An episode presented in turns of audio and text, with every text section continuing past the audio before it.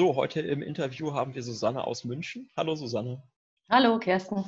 Ihr habt während dem Black Friday eine Aktion gemacht. Möchtest du darüber erzählen, was ihr getan habt und warum?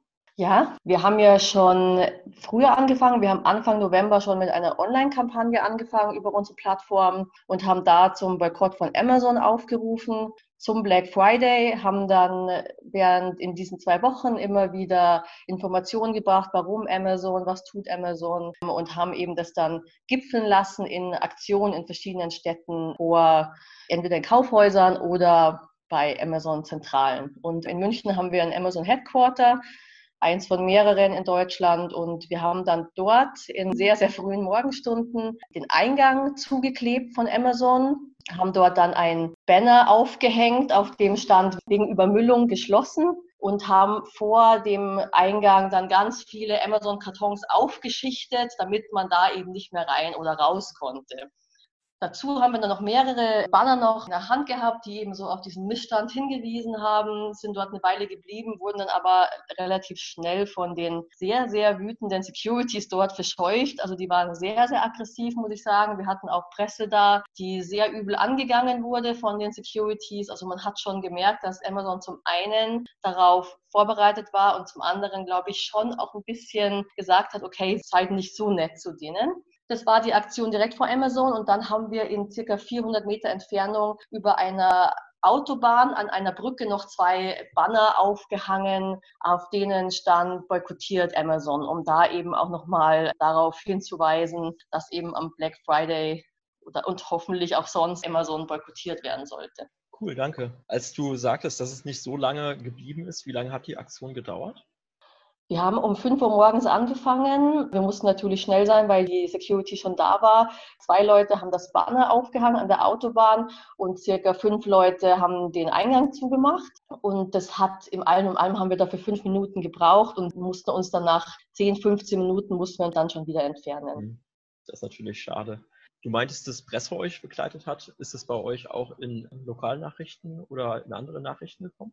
Ja, wir hatten sehr, sehr gute Presseresonanz. Die DPA war da, was immer ein sehr, sehr gutes Zeichen ist, weil die DPA ja auch viele andere Zeitungen, Magazine, Online-Seiten dann mit Informationen füttert und dementsprechend war es dann in vielen lokalen Zeitungen, also in der Abendzeitung, Tageszeitung, im Münchner Merkur war auch kurz was und auch in verschiedenen Online-Plattformen hat man es immer wieder gesehen. Also was das angeht, war es eine sehr erfolgreiche Aktion und das Schöne war auch, dass viele unsere Pressemitteilungen aufgegriffen haben und deswegen halt auch Inhalte drin waren. Also warum haben wir das gemacht? Warum ist Amazon so ein Riesenproblem? Das ging nicht nur darum, dass wir da einfach als Aktivisten irgendwas gemacht haben, sondern es wurde auch wirklich klar, warum wir so eine Kritik an Amazon haben und was für ein ökologisches Problem diese Firma darstellt.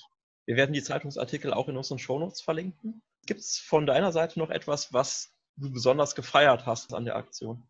Ja, viele Sachen. Also ich bin immer sehr, sehr stolz, wenn ich sehe, wie gut wir zusammenarbeiten. Am Anfang ist immer alles sehr chaotisch, wie das wahrscheinlich bei vielen Gruppen ist. Am Anfang stehen wir immer da und denken uns, wie machen wir das jetzt? Man ist total müde, es ist stockfinster.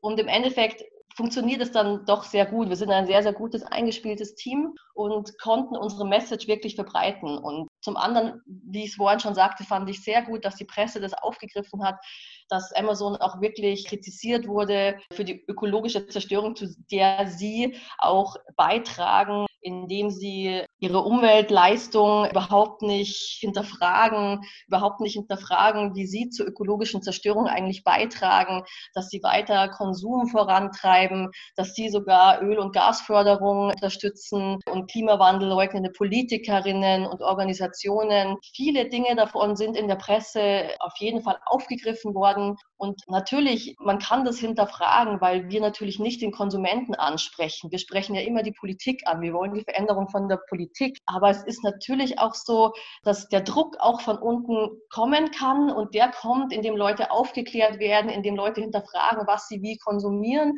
Und natürlich, wenn man sowas publik macht durch die Presse, durch solche Aktionen, wird auch immer wieder hinterfragt, warum Unternehmen so überhaupt vorgehen dürfen. Wie kann es möglich sein, dass die Politik Amazon da keinen Riegel vorschiebt, dass Amazon sogar noch in der Corona-Krise profitiert, weil alle online bestellen, der Gesellschaft nicht nichts zurückgibt, den Menschen noch sagt, sie müssen irgendwas konsumieren und so die ökologische Zerstörung noch vorantreibt und wahnsinnig viel Profit machen und überhaupt nie für das bezahlen müssen, was sie auch zerstören. Und deswegen denke ich, ist es total wichtig, da ein Augenmerk drauf zu legen mit Aktionen und es hat in dem Fall eben auch durch die Presse sehr gut funktioniert.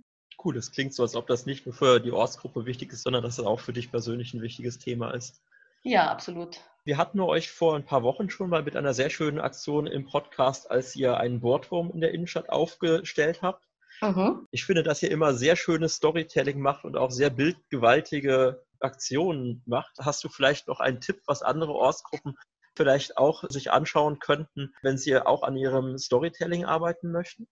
Also ich denke, wir haben da sehr lange dran gearbeitet. Wir machen immer wieder bei Workshops mit. Wir nehmen Kritik natürlich auch an und überlegen uns, wie wir das beim nächsten Mal besser machen können. Ich bin ja selber auch in der Presse AG und habe dort auch ein paar Dinge gelernt. Also ich finde, man lernt durch das XR-Netzwerk auch relativ viel. Und es ist auch so, dass wir sehr, sehr viele Aktionen im letzten Jahr gemacht haben, die jetzt vielleicht nicht immer in der Presse waren oder nicht immer super sinnvoll waren, aber uns immer auf das nächste Level gebracht haben. Wir haben dann oft gemerkt, wie du sagst, Storytelling ist wahnsinnig wichtig. Das haben wir in dem Fall nicht so gut gemacht und haben uns dann immer mehr und mehr verbessert. Und wir haben auch wirklich ein paar sehr gute Leute in München, die sich dann damit wirklich auseinandersetzen und dementsprechend die Sachen dann jedes Mal auch verbessern. Bei der Aktion, die du jetzt gemeint hast, da ging es eben um Spirit Energy, also dadurch die, die Stadtwerke München sind an Spirit Energy beteiligt, die nach Erdöl in der Arktis bohren. Da war es so, dass wir Unterstützung von anderen Organisationen hatten, was auch super gut und super wichtig ist dass man wirklich mit anderen zusammenarbeitet, die natürlich dann vielleicht auch andere Mittel haben. Wenn man zusammenlegt, hat man ein bisschen mehr Geld, um zum Beispiel so einen Bohrturm hinstellen zu können. Da haben wir zum Beispiel zusammengelegt. Wir haben eine wahnsinnig tolle Gruppe, eine NGO in München, die dann das Geld dafür bezahlt hat. Und so kann man natürlich dann nochmal was ganz anderes machen, wenn man jetzt nicht alleine ist, sondern sich fünf, sechs Organisationen zusammentun. Das kann ich auf jeden Fall immer nur empfehlen. Cool, das heißt, die Zusammenarbeit in München mit anderen Organisationen läuft auch sehr gut. Ja, auf jeden Fall, die läuft sehr gut. Also einige von uns sind auch in anderen Organisationen. Ich bin auch aktiv und ganz gut vernetzt, weil mir das einfach wichtig ist. Auch wenn natürlich Extinction Rebellion mir am wichtigsten ist, sagen wir es mal so ist es auch schon wichtig, mit den anderen gut vernetzt zu sein, zu sehen, was kann man von den anderen lernen, welche Perspektiven können die vielleicht noch einbringen, die, die wir jetzt noch nicht haben. Und ja, deswegen, wir sind sehr gut vernetzt miteinander, sowohl die Einzelpersonen als auch die Gruppen. Und das funktioniert eigentlich, äh, hat auch in 2020 und auch in 2019 schon sehr, sehr gut funktioniert. Also kann ich nur empfehlen. Mhm. Vielen Dank, Susanne, sowohl für den Einblick in die Aktion als auch hinter die Kulissen von eurer Ortsgruppe. Danke, dass du dabei warst. Ja, sehr gerne. Danke dir. Merci.